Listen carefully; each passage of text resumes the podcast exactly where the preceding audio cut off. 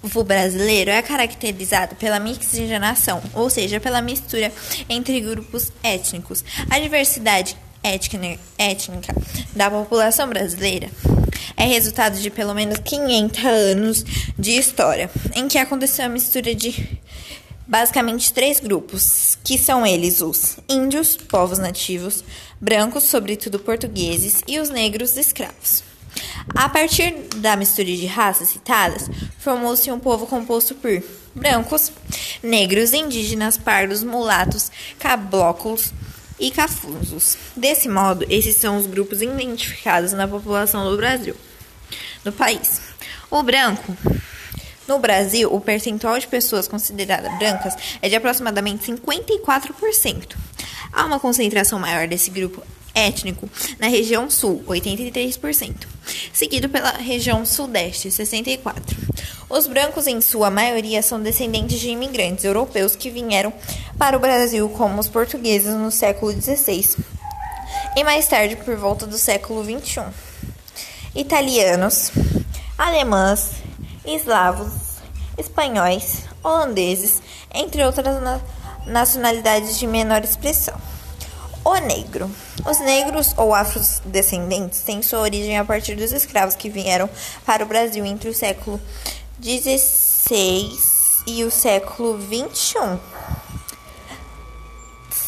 Fato que caracterizou como a migração involuntária, tendo uma vista que os mesmos, mesmos não vieram por livre, por livre e espontânea vontade, mas forçados. No decorrer dos séculos citados, os países receberam cerca de 4 milhões de africanos. Hoje, esse grupo étnico se concentra em maior número da região, na região Nordeste e Sudeste, áreas onde se encontram principais fazendas de cana-de-açúcar e café. O índio, grupo de grupo étnico de Alto Quitones, povo que habitava o país antes da chegada dos colonizadores europeus. Nesse período, a população era estimada em aproximadamente 5 milhões de pessoas. Após séculos de intensa exploração, os índios praticamente foram dizimados. Atualmente, atualmente os índios se concentram quase que restritamente na região norte, com cerca de 170 mil e no centro-oeste, com aproximadamente 100 mil. Existem outros mil, 80 mil dispersos ao longo de outras regiões brasileiras. O pardo. Esse grupo é chamado de mestiço, em virtude de uma mistura entre brancos, negros e indígenas. Os mesmos produzem três variedades de miscigenação. Dentro elas podemos destacar ainda os mulatos, oriundos da mistura entre brancos e negros, que respondem cerca de 24% da população. Os cablocos respondem por aproximadamente 16% da população nacional.